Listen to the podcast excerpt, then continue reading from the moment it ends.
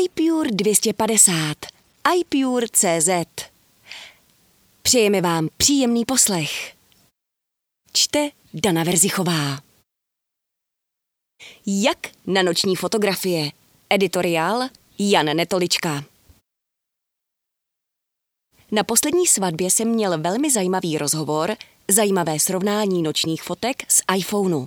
Svatebčané se snažili vyfotit novomanžele při zhoršených světelných podmínkách a následně si navzájem záviděli noční fotky. Nechápali, proč má někdo skoro dokonalý výsledek a nikdo tam má pouze šmouhu. Vysvětlení je jednoduché od řady iPhoneu 11.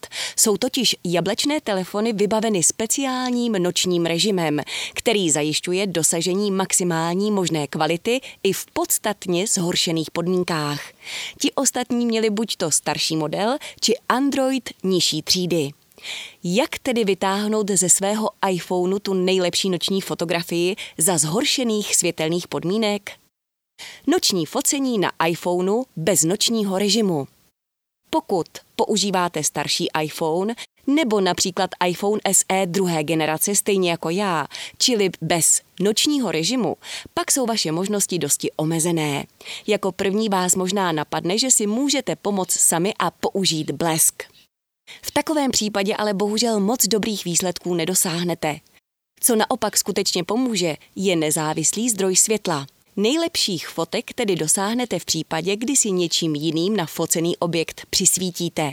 V tomto ohledu může pomoci i druhý telefon, na kterém stačí zapnout svítilnu a namířit ji na konkrétní místo. Noční focení na iPhoneu s nočním režimem. Noční focení je na iPhonech 11 a novějších, které disponují speciálním nočním režimem, mnohonásobně jednodušší. Telefon totiž dokáže sám rozpoznat, kdy je scéna přes příliš tmavá a v takovém případě automaticky aktivuje noční režim. To poznáte podle příslušné ikonky, která bude mít žluté pozadí a označení počtu sekund, které jsou pro dosažení co možná nejkvalitnějšího snímku potřeba. V takovém případě máme na mysli takzvanou dobu snímání. Ta určuje, jak dlouhou dobu bude samotné snímání vlastně probíhat, než dojde k samotnému vyfocení. Ačkoliv dobu nastavuje systém automaticky, lze ji upravit klidně až na 30 sekund. Stačí na ikonku klepnout prstem a čas určit na posuvníku nad spouští. Kde a proč nakupovat Apple produkty? Magazín Honza Březina. Chcete koupit iPhone, Mac nebo nějaké drobné příslušenství od Apple a uvažujete nad tím, od koho je koupíte nejvýhodněji? Apple se snaží o to, abyste všude dostali stejný servis i ceny, přesto rozdíly jsou větší, než byste možná čekali. Nákup přímo od Apple. Staré české přísloví říká, proč chodit ke koníčkovi, když můžete přímo ke kováři? Apple je známý tím, že dlouhodobě buduje svůj přímý prodejní kanál a snaží se alespoň části svých potenciálních zákazníků prodávat produkty nepřímo. Přináší mu to nejen nejvyšší marži, ale zároveň i možnost přímého kontaktu se zákazníky. Ten znamená garantovanou úroveň služeb a hlavně neocenitelnou zpětnou vazbu. Kamenné prodejny Apple, Apple Stores, jsou pověstné nejen svou originální architekturou, ale i tím, že nabízejí bezkonkurenční servis. Prodavači jsou špičkově vyškolení, obchody mývají přednostní dodávky zboží, nabízejí velmi široký program bezplatných školení i záruční a pozáruční servis. Obecně se ví, že Apple v kamenných prodejnách při přímém styku se zákazníky je často ochotnější uznat záruční opravu nebo dokonce udělat výjimku a provést bezplatnou výměnu zboží a podobně. Bohužel nejbližší kamenné prodejny jsou v Drážďanech a ve Vídni. Český zákazník do nich může vyrazit nakupovat nebo i zkusit štěstí s opravou, protože na většině produktů má Apple mezinárodní záruku. Nicméně to není příliš pohodlné řešení. V České republice je jedinou oficiální cestou, jak nakupovat přímo od Apple online nákup. Na www.apple.cz nakupujete přímo od Apple. Zboží vám přiveze v předem jasně daném termínu kurírní služba a využít můžete i online či telefonickou konzultaci s pracovníky Apple v češtině. Výhodou takového nákupu je, že online nákupy mají speciální ochranu zákazníka, přinášející například možnost vrátit zboží do 14 dnů. Zároveň je nepřehlédnutelné, že Apple upřednostňuje dodávky zboží do svého obchodu před partnery, takže pokud je něčeho nedostatek, většinou to od Apple koupíte nejrychleji. Na druhou stranu online obchod prodává za oficiální ceny, které jsou v zásadě nejvyšší na trhu. S telefonní zákaznickou linkou se dají dohodnout pouze studentské, školní a B2B oficiální slevy. V případě nákupu přímo od Apple zajišťuje prodejní podporu telefonická linka a servis autorizovaná servisní střediska. Po telefonu je možné domluvit to, že z a do servisu zajistí dopravu Apple, pokud jde o zboží koupené online. Prémiový prodejci APR. Druhou možností je síť prémiových autorizovaných prodejců. Tu u nás tvoří prodejny iStyle, iStores a iWant, které jsou designované Applem. Apple pravidelně kontroluje úroveň poskytovaných služeb a do značné míry ovlivňuje jejich obchodní podmínky. Cílem APR je poskytnout servis, který se co nejvíc blíží tomu v kamenných prodejnách Apple. To se samozřejmě daří jen do jisté míry, kterou určují podmínky nastavené přímo Applem pro své partnery. APR jsou také prioritně zásobovány zbožím, byť priorita je o něco menší než v případě online obchodu Apple. APR nabízejí všechny oficiální akce, slevy a servis, který Apple nabízí. Nedostávají ale už například prostředky na bezplatné školení, takže jsou nabízena v omezeném rozsahu. Z pohledu cen by APR oficiálně měly nabízet stejné ceny jako Apple a když přijdete na prodejnu, na první pohled to tak většinou vypadá. Nicméně APR mnohem víc slyší na individuální cenotvorbu, zejména v případě B2B. Zároveň nabízí vlastní věrnostní programy, v rámci kterých můžete získat buď lepší cenu nebo jiné bonusy. Co se týče servisu, většina APR je zároveň autorizovaným servisním partnerem, takže dokáže řešit jak záruční, tak pozáruční servis. Nicméně nic vám nebrání využít služeb všech ostatních autorizovaných servisních středisek nebo zajet třeba do kamenného App Store v Rakousku či Německu. Kdy má smysl volit raději APR než přímo Apple? Zejména pokud se chcete s někým poradit tváří v tvář, chcete si produkty osobně vyzkoušet a nebo chcete využít služeb, které APR nabízí navíc. Ať už půjde o B2B služby, věrnostní program nebo třeba zapůjčení techniky. U APR máte jistotu, že vždy dostáváte originální zboží a plnou záruku. Bohužel nevždy je edukace zejména nových prodejců na 100% úrovni, takže je dobré si najít prodejnu prodavače, kterým opravdu důvěřujete. Partnerská síť AP Třetí alternativou jsou autorizovaní partneři, kteří mají větší volnost než APR a většinou nějakou specializaci. V první řadě jde o velké řetězce s elektronikou, jako je Alza, Electroworld, Datart a podobně, kteří mají dokonce v některých prodejnách speciální prodejní stánky s Apple produkty, na kterých jsou prodavači školení a kontrolovaní přímo Applem. Dále sem patří partneři se specializací třeba na B2B, tedy firemní zákazníky, operátoři, specialisté na školství a podobně. V čem se liší od APR? V případě AP již Apple neurčuje ani formu prodeje a ani tak striktně neovlivňuje ceny. Takže u těchto prodejců můžete těžit ze speciálních cenových akcí, které mohou někdy znamenat výhodnější podmínky než přímo od Apple či APR, zejména v případě výprodejů. Můžete zde najít specifické know-how ale můžete bohužel narazit i na neznalost či nekompetentnost konkrétních prodejců, kteří nemají dostatečné proškolení, protože nejsou specificky proškoleni pro Apple produkty. Záruční i pozáruční servis pro AP zajišťují autorizovaná servisní střediska. Pokud produkty reklamujete přímo u AP prodejce, tak je pouze odešle autorizovanému servisu, takže můžete ušetřit trochu času a odnést je tam sami. I u AP by mělo platit, že vše, co je nabízeno jako Apple produkt, je originální a s plnou zárukou. Zatím jsem se v tomto ohledu nikdy nesetkal s problémy. Konec konců, to je smyslem Získání autorizace. Ti ostatní. Poslední možností je nakoupit zboží od prodejce, který nemá žádný vztah s Applem. Může jít o lokálního prodejce IT technologií, vašeho souseda, co tomu rozumí, nebo třeba nějaký obecný e-shop. Možná se vám dostane speciálního servisu, možná ušetříte pár stovek, ale ztrácíte jakoukoliv garanci původu zboží, jeho kvality a servisního krytí. Nechci tím říkat, že jde a priori o špatnou volbu.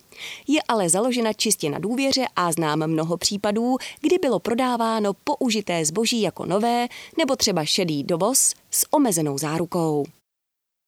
Pokud vám neutvrzovaný prodejce prodá zboží z oficiální distribuce, tak máte stejné záruční podmínky, stejnou mezinárodní záruku a stejnou možnost využít všechna autorizovaná servisní střediska Apple. Pokud vám neautorizovaný prodejce prodá zboží z oficiální distribuce, tak máte stejné záruční podmínky, stejnou mezinárodní záruku a stejnou možnost využít všechna autorizovaná servisní střediska Apple. Neautorizovaný prodejce vám může nabídnout podmínky prodeje zcela dle vlastního uvážení, protože s Applem nemá žádný smluvní vztah a často může nabídnout specifické služby. Důležité je ale vybírat s rozvahou a uvědomovat si související rizika. My v redakci dáváme přednost nákupům přímo od Apple nebo APR podle druhu zboží. U drobnějšího příslušenství většinou nakupujeme přímo u Apple, zejména v případě novinek. Většinu nákupů realizujeme u APR, protože nabízejí víc osobní a individuální přístup.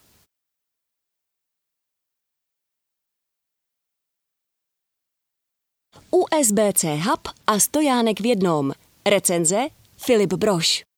Pokud patříte mezi matadory našeho magazínu a čtete moje řádky, tak jistě víte, že nejsem žádným milovníkem externích displejů nebo pevného pracovního místa.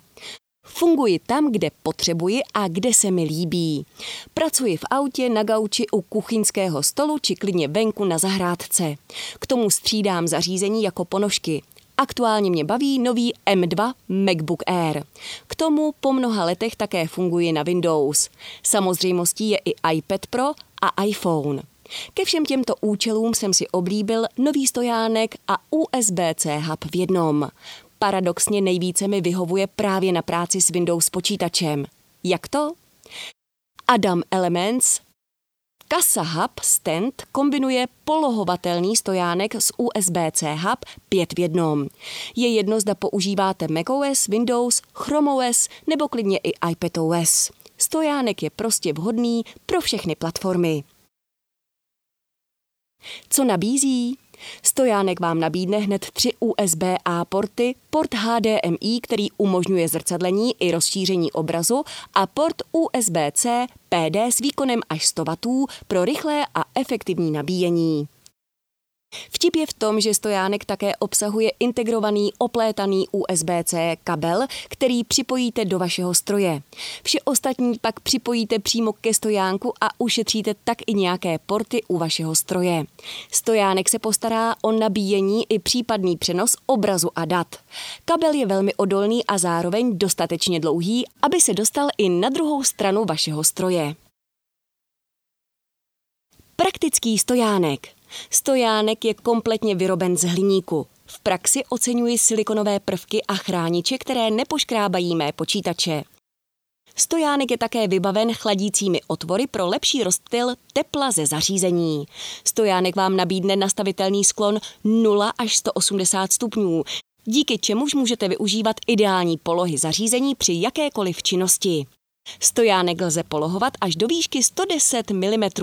Hliníkové tělo hubu také minimalizuje elektromagnetické rušení. Překvapilo mě, že stojánek Adam Elements Casa Hub Stand je velmi lehký a snadno ho můžete převážet. Nemusíte se tak vázat na jeden pracovní stůl. Díky správné poloze se pak nebudete u práce krčit a hrbit záda. Displej budete mít přímo v úrovni očí.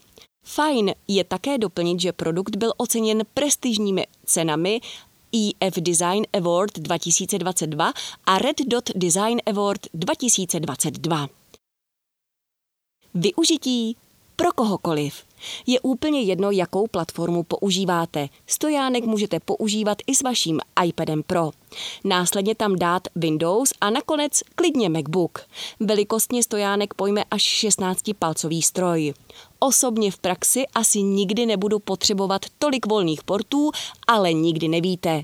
Třeba i ten display někdy připojím a zvětším si pracovní plochu. Adam Elements Casa Hub Stand můžete zakoupit zde.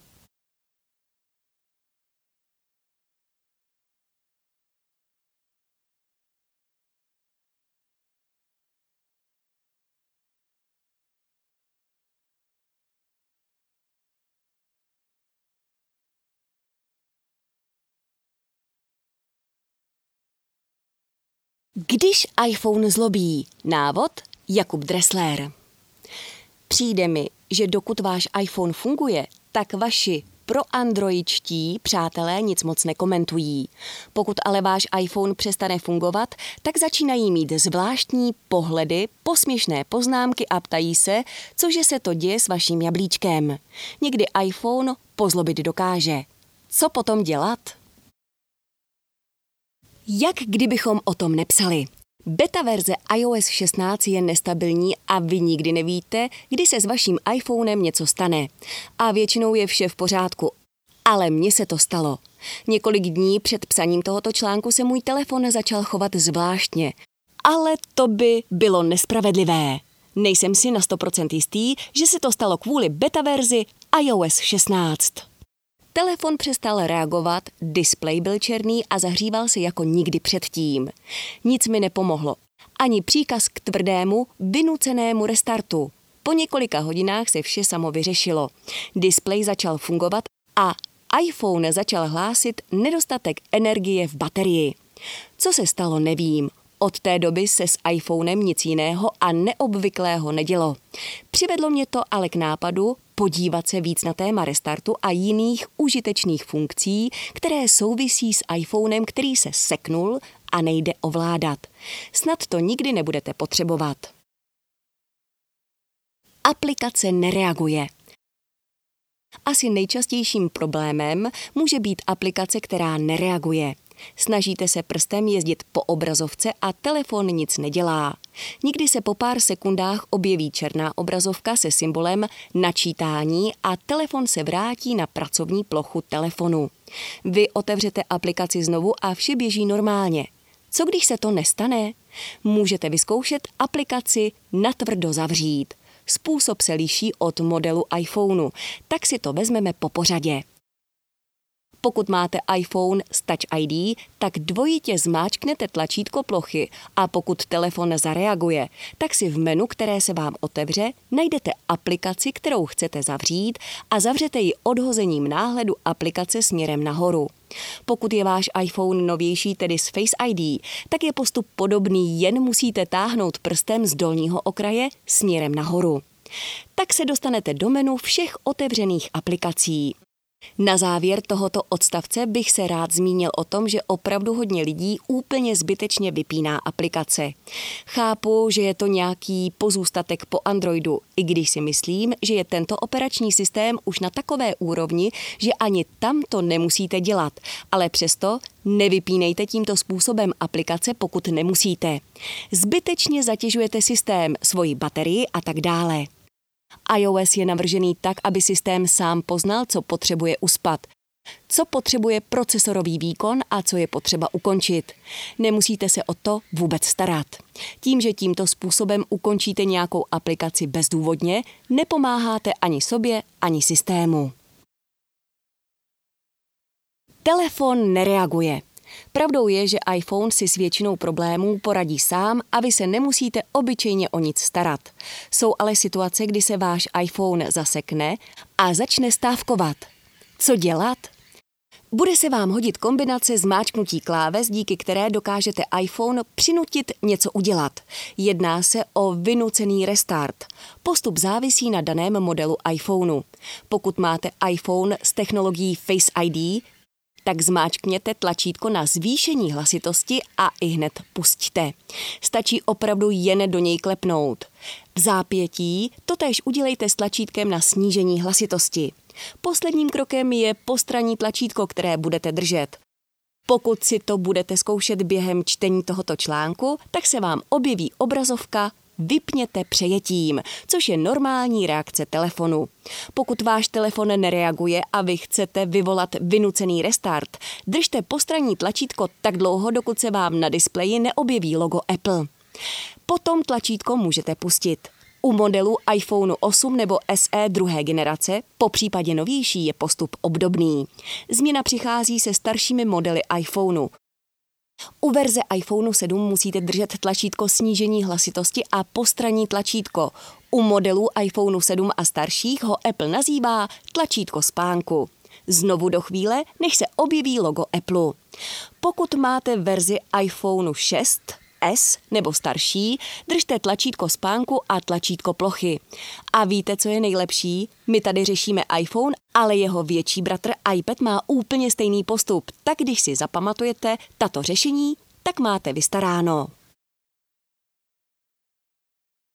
Telefon se zapne, ale je přesto zaseknutý. Poslední možností je to, že se telefon zasekne, ale vy víte, že je zapnutý. K tomu budete potřebovat Mac. Pokud nemáte Mac, tak zkuste zajít do servisu. Ale předpokládejme, že jej doma máte. Připojte telefon k počítači a ve Finderu nebo v iTunes podle verze vašeho macOS vyberte iPhone. Dále se budete chovat tak, jako byste chtěli vyvolat vynucený restart. Poslední krok, tedy držení postranního tlačítka nebo tlačítka spánku, dělejte tak dlouho, dokud se vám neobjeví obrazovka zotavení. Ta vypadá tak, že je celá černá se symboly počítače a kabelu připojeného do něj. Počítač vám dále dá na výběr obnovení nebo aktualizace. Zvolte aktualizace. Poté váš počítač stáhne potřebný software. Tento režim se vypne po 15 minutách. Pokud se vám nepodaří dosáhnout obnovy, opakujte postup znovu. Předtím, než začnete panikařit, tak jako jsem začal já, tak se zkuste uklidnit a začít uvažovat, co se tak mohlo stát. Možností je opravdu hodně. Můžete mít zanesený port pro nabíjení a tím pádem vybitý telefon, nebo zařízení může být přehřáté. Já už několik takových situací zažil a moji kolegové z iPure by jistě také mohli vyprávět. Ale opravdu málo kdy se stane, že byste museli jít něco řešit se servisem. Než tam půjdete, zkuste zavolat na podporu Apple. Samozřejmě, že pokud telefon absolutně nereaguje, tak je to jiná situace ale mně se třeba jednou stalo i to, že jsem měl menší problém s iPhonem a pracovník podpory mi udělal diagnostiku na dálku. Vše je zdarma a velmi rychlé. Po diagnostice mi řekl, v čem může být problém a já jej dál mohl řešit. Celý můj článek se ale točí kolem extrémních situací, které vás s největší pravděpodobností nepotkají. Nejspíš si ve většině případů vystačíte s vynuceným restartem. Hodně totiž můžete ovlivnit vy. Pokud budete mít aktualizovaný software a zachováte si chladnou hlavu, tak se vám jistě podaří situaci bez problémů vyřešit.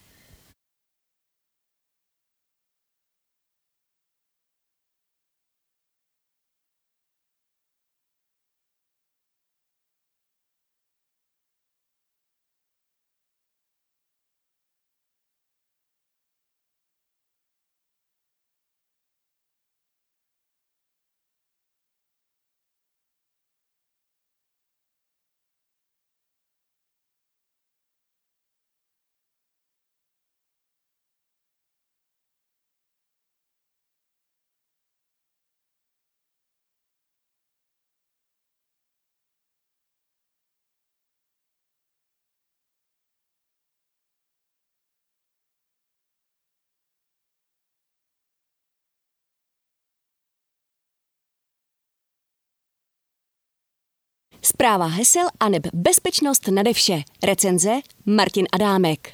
Hesla se postupem času stala naší každodenní nedílnou součástí. Zakládáme si mailové schránky, vytváříme si účty na sociálních sítích, přihlašujeme se do internetového bankovnictví, doma provozujeme vlastní Wi-Fi. Jsme zaregistrováni v řadě e-shopů a to je jen zlomek z výčtu, kde všude je různých uživatelských men a hesel zapotřebí. Když si pak uděláme celkový souhrn našich ID, zjistíme, že jich máme pěkných pár desítek, nelistovek. A v tuto chvíli přichází na řadu typická otázka, kam s nimi? Trocha osvěty na úvod. Nejprve se zastavme u podstaty hesla samotného. Vím, že to je sice pověstné nošení dříví do lesa, ale každoroční statistiky ukazují, že kvanta lidí si se složitostí hesla hlavu nijak nelámou. Schválně, kolik hesel máte právě vy? A skutečně se ve vaší nekonečné sbírce hesel ani jedno neschoduje? A skutečně má každé heslo minimálně 8 znaků a je složeno z náhodné kombinace malých a velkých písmen, čísel a speciálních znaků? Pokud jste ve všech případech odpověděli kladně, pak vám gratuluji. Nevždy tomu tak ale je. Stačí, když si do vyhledávače zadáte přehled slabých hesel a odměnou vám bude řada článků o tom, že lidé jsou nepoučitelní. Ano, i v dnešní době, kdy kyberkriminalita světu vládne, si nemalé procento uživatelů se složitostí svých hesel starosti nedělá a spokojí se například s číselnou řadou 1, 2, 3, 4, 5, 6, jménem své manželky, jménem svého oblíbeného sportovce či názvem svého oblíbeného fotbalového klubu. Každý takový si to zdůvodní slovy, že o jeho účet přece nikdo nestojí. Tak proč se trápit nějakou složitostí hesla? Jak se říká, každý svého štěstí strůjce. Prolomit taková hesla je pro hackery otázkou okamžiku a majitelům těchto nabouraných účtů pak zůstávají pouze oči pro pláč. Je proto třeba mít na paměti, že prevence je základ. Fantazií při vymýšlení hesel šetřit netřeba a čím delší, tím lepší. Vše pod palcem. Úvodní osvětu máme za sebou a nyní můžeme přejít k věcem poněkud praktičtějším. Budeme hledat odpověď na otázku, kam se všemi těmi hesly. Nepochybuji o tom, že ačkoliv žijeme v době digitální, tak se stále najde řada lidí, kteří zůstávají u staré dobré tušky a cáru papíru. No jo, kde jsem ale ten papír naposledy založil? Nebyl náhodou v kapse riflí, které minulou sobotu manželka prala? Nevyhodil jsem jej náhodou s hromadou nepotřebných letáků na mém stole? Těchto otázek jsme my eplisté naštěstí ušetřeni. K archivaci hesel totiž používáme k tomu určené aplikace, které se obecně nazývají správci hesel. V App Store jich najdeme takřka bezpočet. Jednoho takového správce však máme přímo v našich zařízeních. Vstoupíme-li do nastavení, tak se po chvíli došviháme na položku hesla. Poklepeme, zadáme kód či svou identitu, ověříme skrz Face ID, Touch ID a můžeme začít ukládat. Zde však žádné pokročilé funkce nečekejme. Hesla známá též jako klíčenka v našich iPhonech či iPadech slouží pouze pro zprávu uživatelských jmen a hesel. Na druhou stranu ale vzato spoustě lidí to bohatě postačí. Uloží si zde ID ke svému mailu, ke svému facebookovému účtu, ke svému e-shopu a svou strohou sbírku zakončí přístupovými údaji k Netflixu. Pokud víc nepotřebujete, pak zmíněná nativní klíčenka vám plně postačí. Najde se i pár vychytávek. Ačkoliv v nativní klíčence pokročilé funkce nenajdeme, zase až tak beznadějné to s ní není. Zadáváte-li do klíčenky nějaké přístupové údaje, tak v případě slabého hesla vás na to aplikace upozorní. Měli byste dodržovat zásadu náhodné kombinace alfanumerických znaků a znaků speciálních. Uvidíte, že pak bude klíčenka spokojená. Vytváříte-li si účet k nějaké službě přímo na webu, pak vám po dokončení registrace váš iPhone, iPad nabídne uložení těchto údajů právě do klíčenky. Vy potvrdíte a jste tak ušetřeni jejich ručnímu zadávání. Tou nejdůležitější vychytávkou je zde ale funkce automatické vyplnění hesel. Vytváříte-li si účet k nějaké službě přímo na webu, pak vám po dokončení registrace váš iPhone, iPad nabídne uložení těchto údajů právě do klíčenky. Vy potvrdíte a jste tak ušetřeni jejich ručnímu zadávání. Tou nejdůležitější vychytávkou je zde ale funkce automatické vyplnění hesel. Pokud si ji aktivujete, pak máte po starostech. Jakmile se budete chtít přihlásit k některému ze svých účtů, objeví se dialog Chcete se přihlásit pomocí aplikace Klíčenka na iCloudu? A veškeré přihlašovací údaje se vyplní automaticky. Praktické, že? Klíčenka však dbá také na vaší bezpečnost. Dříve či později zde spatříte tlačítko Doporučení pro zabezpečení. Poklepnete-li na něj, zjistíte, která z vašich hesel se objevila mezi uniklými hesly, která hesla jsou snadno uhodnutelná a která hesla se opakují. Zde už bude záležet pouze na vás, Nakolik si tato varování vezmete k srdci a budete se jimi řídit. Samozřejmostí je také synchronizace napříč všemi Apple produkty, které máte přihlášeny ke svému Apple ID. Veškerá hesla tak máte stále aktuální a v případě iPhoneu je máte doslova pod palcem. One Password léty ověřená klasika. Možná vás teď napadá otázka, co oproti nativní klíčence nabízí správci hesel, jejichž je v App Storeu celá řada, a to jak placených, tak bezplatných. Zde záleží na vašich nárocích. Vystačíte-li si s minimem, pak se touto otázkou trápit nemusíte a nadále můžete plně využívat potenciál nativní klíčenky. Pokud si však některého z těchto správců hesel stáhnete, pak rázem zjistíte, v čem spočívá ta přidaná hodnota. Názornou ukázkou může být aplikace One Password, která patří k nejpoužívanějším aplikacím z této kategorie. Další frekventovanou aplikací je například LastPass Password Manager. One Password pod drobnohledem. Stručně by se správce hesel One Password dal charakterizovat slovy all in one. Uložit si zde můžete takřka cokoliv. Je zde celá řada kategorií a je pouze na vás, které budou pro vás aktuální a do kterých budete své nejrůznější údaje ukládat. Kategoriemi se zde rozumí například osobní trezor, login, diskrétní poznámky, platební karty, cestovní pas, řidičský průkaz, členství, server a řada dalších. Já si třeba pochvaluji právě kategorii platební karty. Jednou vyplníte a více se nestaráte. V případě, že na webu musíte provést platbu skrze údaje své platební karty, stačí poklepat na příslušné políčko a objeví se možnost vyplnění všech údajů prostřednictvím One Password. Opět proběhne autorizace prostřednictvím Face ID, Touch ID, všechna políčka jsou rázem vyplněna a vy už tak musíte poklepat pouze na tlačítko Zaplatit. Aplikace One Passport tak uční konec všem papírkům a poznámkám rozházeným Bůh ví kde. Užitečným pomocníkem je zde také generátor hesel. Vy si zde pouze vyberete, zda chcete heslo náhodné, zapamatovatelné, či se bude jednat pouze o PIN. Nastavit si zde můžete také počet znaků pro dané heslo. Nejkratší náhodné vygenerované heslo má znaků 8, maximum je pak znaků 100. A to už je, panečku, nějaké to heslo. Budete-li se nacházet v situaci, že heslo bude potřeba někde zadat ručně, ani zde žádný problém není. Ve One Password si dané heslo vyhledáte, našviháte si na něm položku kopírovat a následně vložíte do příslušného pole. Jednotlivé kategorie si můžete navíc editovat a podle potřeby si přidávat různá políčka. U každé položky máte ve One Password navíc možnost přidat danou položku do Apple Watch. Odpadne vám tak nutnost listovat v aplikaci a k potřebným heslům či poznámkám, tak máte přístup přímo ze svého zápěstí. A jak je na tom One Password s bezpečností? Při prvním spuštění vás aplikace vyzve k zadání hesla. Zde opět fantazii nijak nešetřete, protože mějte na paměti, že tohle heslo je vstupní branou k veškerému obsahu One Password. Samozřejmostí je i zde možnost autorizace skrze Face ID, Touch ID. Heslo si však každopádně někam poznamenejte. Třeba právě do nativní klíčenky. One Password totiž čas od času vyžaduje zadání hesla navzdory tomu, že máte aktivní autorizaci Face ID.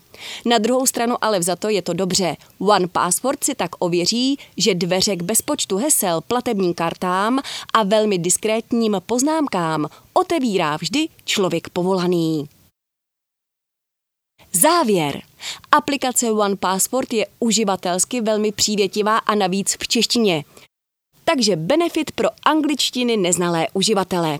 Tato aplikace je však aplikací placenou. V rámci měsíčního předplatného vás bude stát její používání 109 korun. Roční předplatné vás pak vyjde na 979 korun.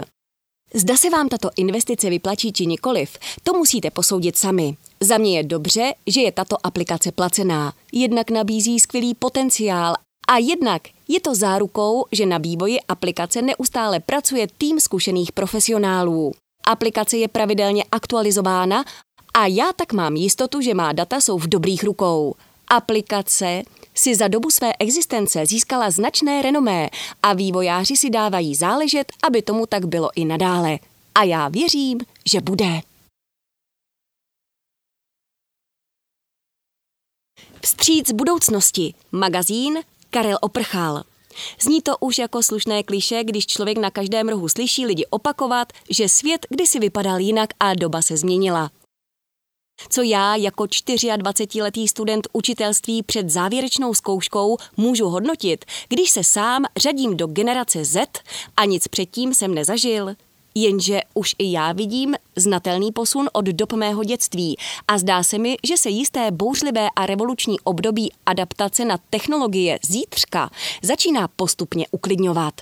A je také výzkum v oblasti moderní pedagogiky, co mi možná dává klíč k pochopení, co se vlastně ve společnosti děje.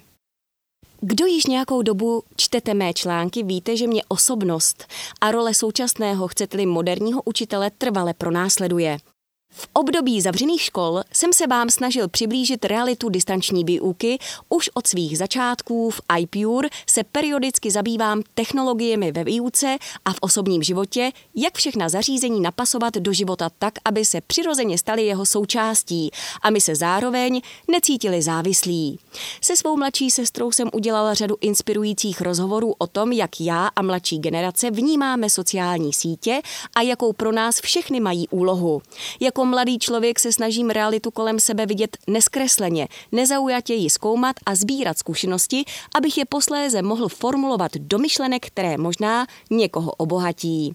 Jsem soukromý lektor, bývalý i nastávající učitel na gymnáziu a vnímám to jako nutné, abych se při každé příležitosti někoho učit sebekriticky zamyslel nad tím, zda se mi to povedlo formulovat a podat svoje myšlenky tak, aby to u příjemce mělo kýžený efekt.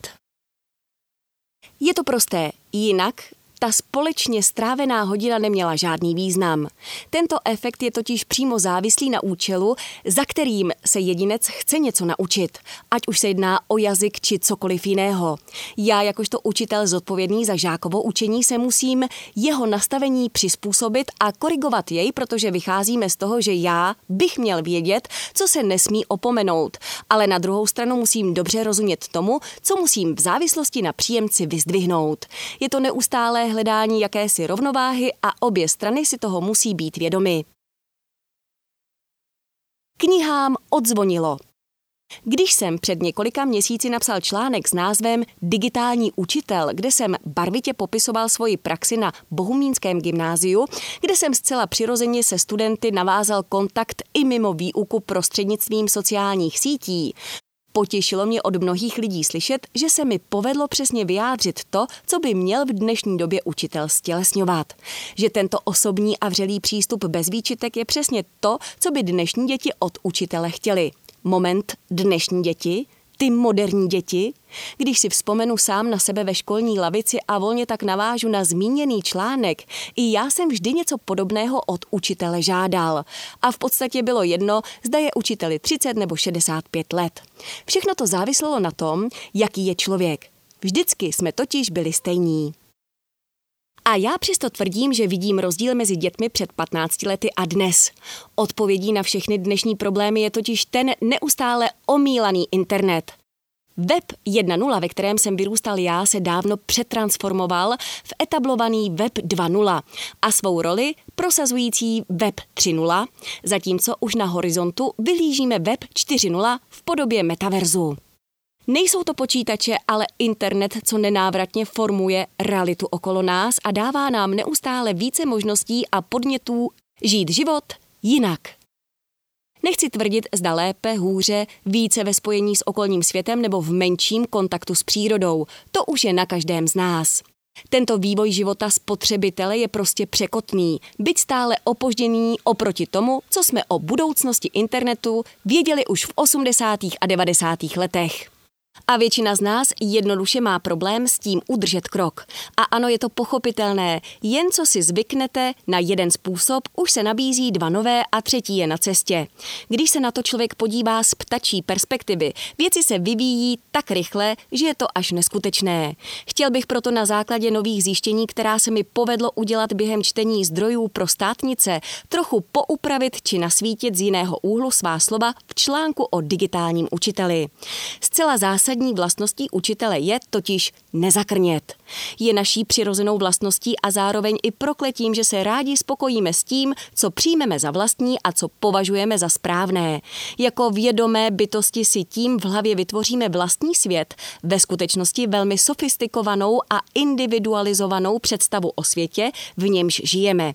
Je nám v ní dobře, protože nám dává pocit bezpečí a stability a cokoliv, co více či méně tuto utkvělou představu nahlodá, vyvolává, v nás vyvolává pocit strachu, že přichází úpadek a zmar, ten kdysi správný svět už dávno není a co přijde, bude jen horší. Moment tohoto šokujícího zjištění je ale právě pouze momentem neohlášeného střetu dvou oddělených realit. Náhlého zjištění, že to, čemu jsme celým tělem věřili, je a možná už dlouho bylo jinak. A my se cítíme vykořeněni. Zní to hrozně, ale v mých očích je lékem proti tomuto mrtvici, nahánějícímu incidentu pouze skutečně otevřený přístup vůči tomu, co se děje okolo mě. Pokud se jako člověk nebudu každým dnem snažit vypudit ze svého okolí vše, co je mi nějak odporné, pravděpodobně proto, že to neznám a neumím to zařadit, zákonitě se mi tímto zvídavým zkoumáním nemůže stát, že se jednoho dne probudím do světa, který je diametrálně odlišný od toho, ve kterém jsem předešlé noci usínal. Neznamená to však, že musím vše nové nekriticky a bezmyšlenkovitě přijmout a vzít za své jen proto, že je to nové. Mohu a dokonce bych řekl, že musím s některými aspekty nového světa nesouhlasit, protože jinak bych neměl vůbec žádnou osobnost. Musím se někdy vymezit, protože není zdravé všemu svorně přikivovat. Prostě se vždy hluboce zamyslím a zjistím, zda to, čemu bych přikývl, není úplný nesmysl, se kterým prostě vzhledem k tomu, jak žiju, nechci souhlasit souhlasit. K tomu nemůže nikdo nikoho donutit a je potřeba to naučit jak sebe, tak děti. Jedině tak se dá společně fungovat. Ale zpět k tomu provokativnímu názvu této sekce od kdy knihám odzvonilo? Přece v momentě, kdy jsme zjistili, že kompaktnějším a méně náročným zdrojem zábavy i znalostí je světe div se mobilní telefon. Mobil, počítač, internet, to jsou tři zásadní komponenty života nás všech, které chceme jakoby nevidět, když přijde na výuku a vzdělávání. Proto se neustále napíná pomyslná šňůra mezi učiteli a žáky, kteří se rok co rok více blíží absolutnímu přijetí technologií do všech částí jejich života, zatímco těm samým učitelům se rok co rok stále nedaří přestat žít v roce 1994, neli ještě dříve. V tomto bodě opravuji to, co jsem dříve prezentoval, protože jsem opomenul zásadní předpoklad, že se jako jedinec nikdy nepřestanu vyvíjet nebo se o to aspoň snažit. A tím trpí drtivá většina učitelského sboru. Multimodální gramotnost. Pojem gramotnost zná v České republice i všech ostatních zemích prvního světa přes 99% populace. Schopnost číst a ptát se od nepaměti považujeme za zásadní a klíčovou dovednost člověka pro jeho úspěšný život. V posledních letech se ale s výzkumem moderních technologií a jejich vlivu na chod společnosti začal objevovat pojem multimodální gramotnost. Na jehož příchod do světa vzdělávání ještě pořád netrpělivě čekáme. U mladých lidí se totiž na rozdíl od klasické gramotnosti nabývá ta multimodální na mnohem většího významu. Byti nevyhnutelně musíme mít zvládnutou všichni. V kontextu multimédií a virtuálního prostoru totiž tento pojem poprvé získává reálnou formu a my začínáme chápat, kde kdysi udělali soudruzi v NDR chybu. Multimodální gramotnost je lingvistický pojem, kterým bychom mohli strávit hodiny, ale v principu představuje schopnost nejen texty číst a psát, ale i o nich mluvit, poslouchat je, vidět a všemi způsoby s nimi interagovat. Když vezmeme v potaz fakt, že z podstaty věci se i obrázek rovná text, jelikož každý obrázek má jistý význam, poselství, které my pomocí slov vyjadřujeme, popisujeme pojem multimodální gramotnost, obratnost lidí, mimo jiné i ve virtuálním světě. Tam se na nás valí stovky textů různých typů a my jsme nuceni s nimi pracovat, dokonce s nimi interagujeme i fyzicky, když přejíždíme prstem po displeji sem a tam. Dat je navíc tolik a jsou předávána takovou stravitelnou formou, že bez verbální reakce a vlastní snahy o vytvoření svých příspěvků se nedá v dnešním internetu pohybovat a vyznat. Voilà! Právě jsme praktickou zkušeností vytvořili definici webu 2.0 jak vyšitou. Ve webu 2.0 je prostor sdílený, všemi spolu utvářen a upravován každým jeho uživatelem a zařízení představují pouze vstupní portály tohoto světa. Čtení nekonečných textů a přebujelých příběhů na pokračování samozřejmě mají i v dnešní době své místo a ani omylem se nesnažím tvrdit, že kniha jako formát je na dobro mrtvá. Čtení se nicméně ve volném čase oddává jen menšinové procento dnešních mladých, zatímco ten zbytek dělá co? Hraje počítačové hry a brouzdá po webu.